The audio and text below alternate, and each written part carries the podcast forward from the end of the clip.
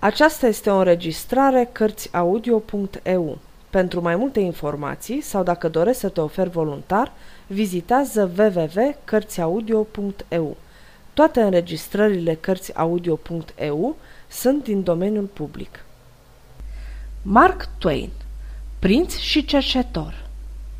Capitolul treisprezece. Dispariția prințului. O piroteală apăsătoare îi năpădi pe cei doi tovarăși. Arătând spre îmbrăcămintea sa, regele spuse: "Scoatem zdrențele acestea." Hendon îl dezbrăcă pe băiat fără nicio împotrivire, fără un cuvânt, îl culcă și îl înveli bine, apoi își aruncă privirea prin încăpere, spunându-și compătimitor: "Iar mi-a luat patul ca mai înainte. Doamne, dar ce mă fac?"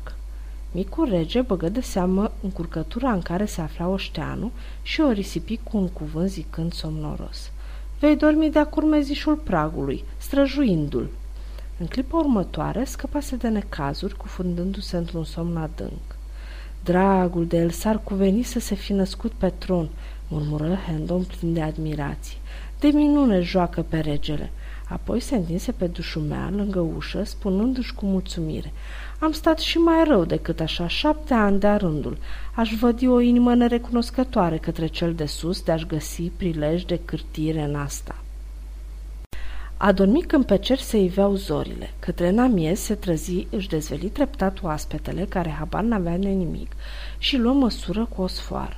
Regele se trezi tocmai când gazda sfârșise treaba, se plânse că e fric și îl întrebă ce face cu sfoara aceea. "Sunt gata acum, înălțimea ta," zise Hendon. "Am puțină treabă pe afară, dar mă voi într-una de grabă.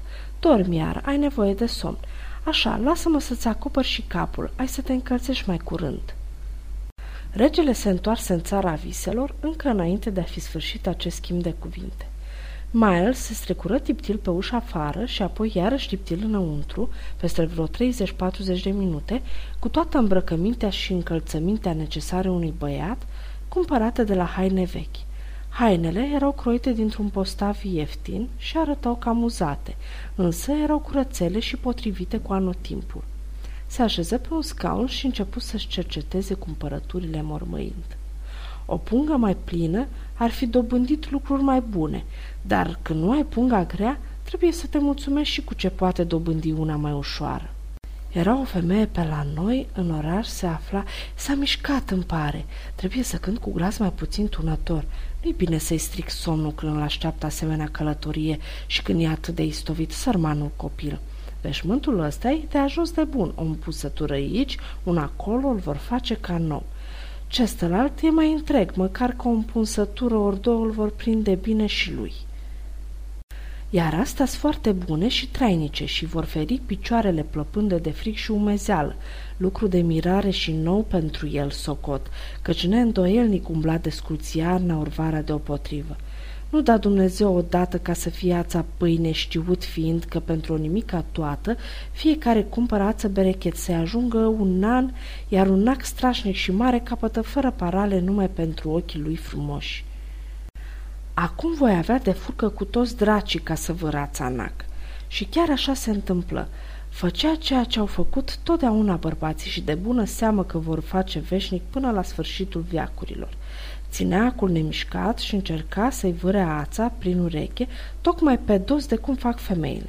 De nenumărate ori, ața nu-și nimeri ținta, trecând când de o parte, când de cealaltă a urechii, uneori îndoindu-se când atingea marginea. Însă Miles era răbdător, fiindcă mai trecuse prin de-al de astea în viața sa de oștean. În cele din urmă izbuti și, luând în poală veșmântul pe care îl pusese deoparte, se apucă de lucru. Hanul e plătit, cu micul dejun ceva să vină cu tot și încă au rămas bani de ajuns spre a cumpăra o pereche de catări și a face față micilor noastre nevoi în cele două-trei zile care ne mai despart de belșugul ce ne așteaptă la Heddle Hall. "Doamne, păzește, mi-am vărât acul sub unghie. Nu face nimic, nu-i prima dată că pățesc asta, dar nici n-aș putea spune că mă bucură. Vom fi voioși acolo, micuțule, nu te îndoie o clipă de asta. Necazurile îți vor pieri și totodată vătămarea care îți priciuniește mâhnirea." Ea soțul și-l iubea înfocat, dar o iubea un ce cusături nobile și mare am făcut. Oșteanul ridică veșmântul și-l privi cu admirație. Au o măreție ce face cârpelile cele mărunte ale croitorului să pară grozav de bicisnice și de rând. Ea soțul și-l iubea înfocat, dar o iubea un alt bărbat. Slavă ție, Doamne, ia cu o treabă făcută gospodărește, ba chiar dusă la capăt cu hărnicie. Acum îl voi trezi, îl voi îmbrăca de drum, îi voi turna apă, îl voi hrăni și apoi ne vom lua zborul către târg, trecând prin hanul Tabar din Softwork și... Binevoiște, te trezi, înălțimea ta. Hmm, nu răspunde. Înălțimea ta. Pe legea mea sunt nevoit a pângări sfânta-i făptură cu atingere, de vreme ce somnul e surd la orice vorbire. Dar ce-mi văd ochii? A zvârlit la o parte cuverturile. Băiatul dispăruse. O clipă privi în jurul, cuprins de o imire ce-i luase graiul, abia atunci observă că și straiele frenduroase ale protejatului său lipseau. Începu să tune și să fulgure și se țipe după hanciu. În clipa aceea intră în odaie un slujitor aducând micul dejun. Lămurește-mă, unealta satanei, ori ți-a sosit ceasul din urmă, urlă oșteanul și făcu un salt atât de sălbatic spre slujitor, încât acesta nici nu fu în stare să răspundă de teamă și surprindere. Unde-i băiatul? Cu glas tremurător și întretăiat, omul dădu lămuririle cerute. Abia ați părăsit locul acesta, înălțimea voastră, și un flăcăiandru a sosit în goana arătând că era vrerea înălțimii voastre, ca băiatul să vină pe dată spre a vă întâlni la capătul dintre Southwark al podului. L-am adus aici, iar când acela îl trezi pe băiat și dădu vestea, băiatul doar mormăi puțin, fiindcă fusese tulburat atât de devreme, precum zicea, însă cât ai clipit și-a tras pe el zdrențele și dus a fost cu flăcăiandru, zicând numai că înălțimea voastră ar fi arătat mai multă cuviință de ar fi venit el însuși, nu să trimită un străin. Și astfel... Și astfel ești un nerod, un nerod lezne de amăgit, spânzurată fieți întreaga seminție.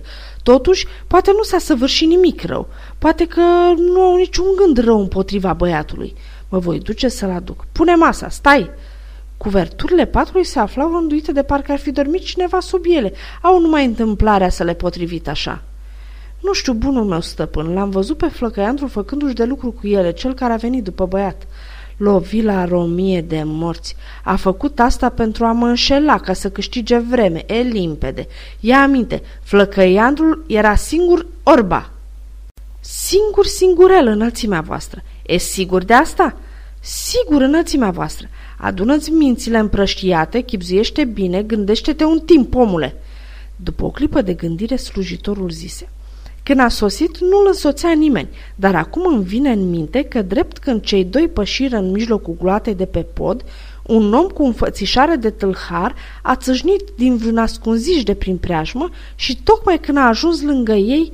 Ce s-a petrecut atunci? Dă-i drumul pe dată! Tună Hendon, nerăbdător, întrerupând povestirile slujitorului. Tocmai atunci a înghițit mulțimea și rândurile sale s-au închis în urma lor de n-a mai văzut nimic. Fiind chemat de către stăpânul meu, care era mâniat foc pentru că fusese dată uitării o friptură ce o poruncise notarul, măcar că iau mărturie toți ființii că de stai să arunci asupra mea vina aceasta, e ca și cum ai trage pruncul nenăscut la judecată pentru păcatele ceva să... Piei din ochii mei, zevzecule, trâncăneala ta mă scoate din minți. Rămâi aici, încotro fugi, nu poți sta locului măcar o clipă? S-au îndreptat spre Southwark? Chiar așa, înălțimea voastră, căci, precum am spus mai înainte cu privire la friptura aceea netrebnică, pruncul nenăscut nu-i mai vrednic de mustrare decât...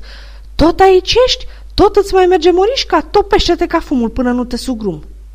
Servitorul pieri. Hendon îl urmă, i-o luă înainte și coborât treptele val vârtești două câte două mormăind. E nemernicul cel mărșav care zice că i-ar fi tată. Te-am pierdut, sărmanul, micul meu stăpân nebun, ce gând amar și ajunsese să-mi fie atât de drag.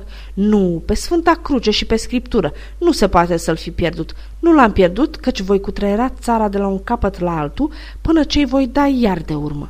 Sărman copil, mâncarea te așteaptă colosușa mea deopotrivă, dar acum mi-a pierit foamea. Lasă să înfrupte din ea guzgani.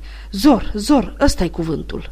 Și în vreme ce-și cruia zorit drum prin mulțimea zgomotoasă de pe pod, Își zise de mai multe ori, agățându-se de gândul acela, ca și cum i-ar fi fost deosebit de plăcut.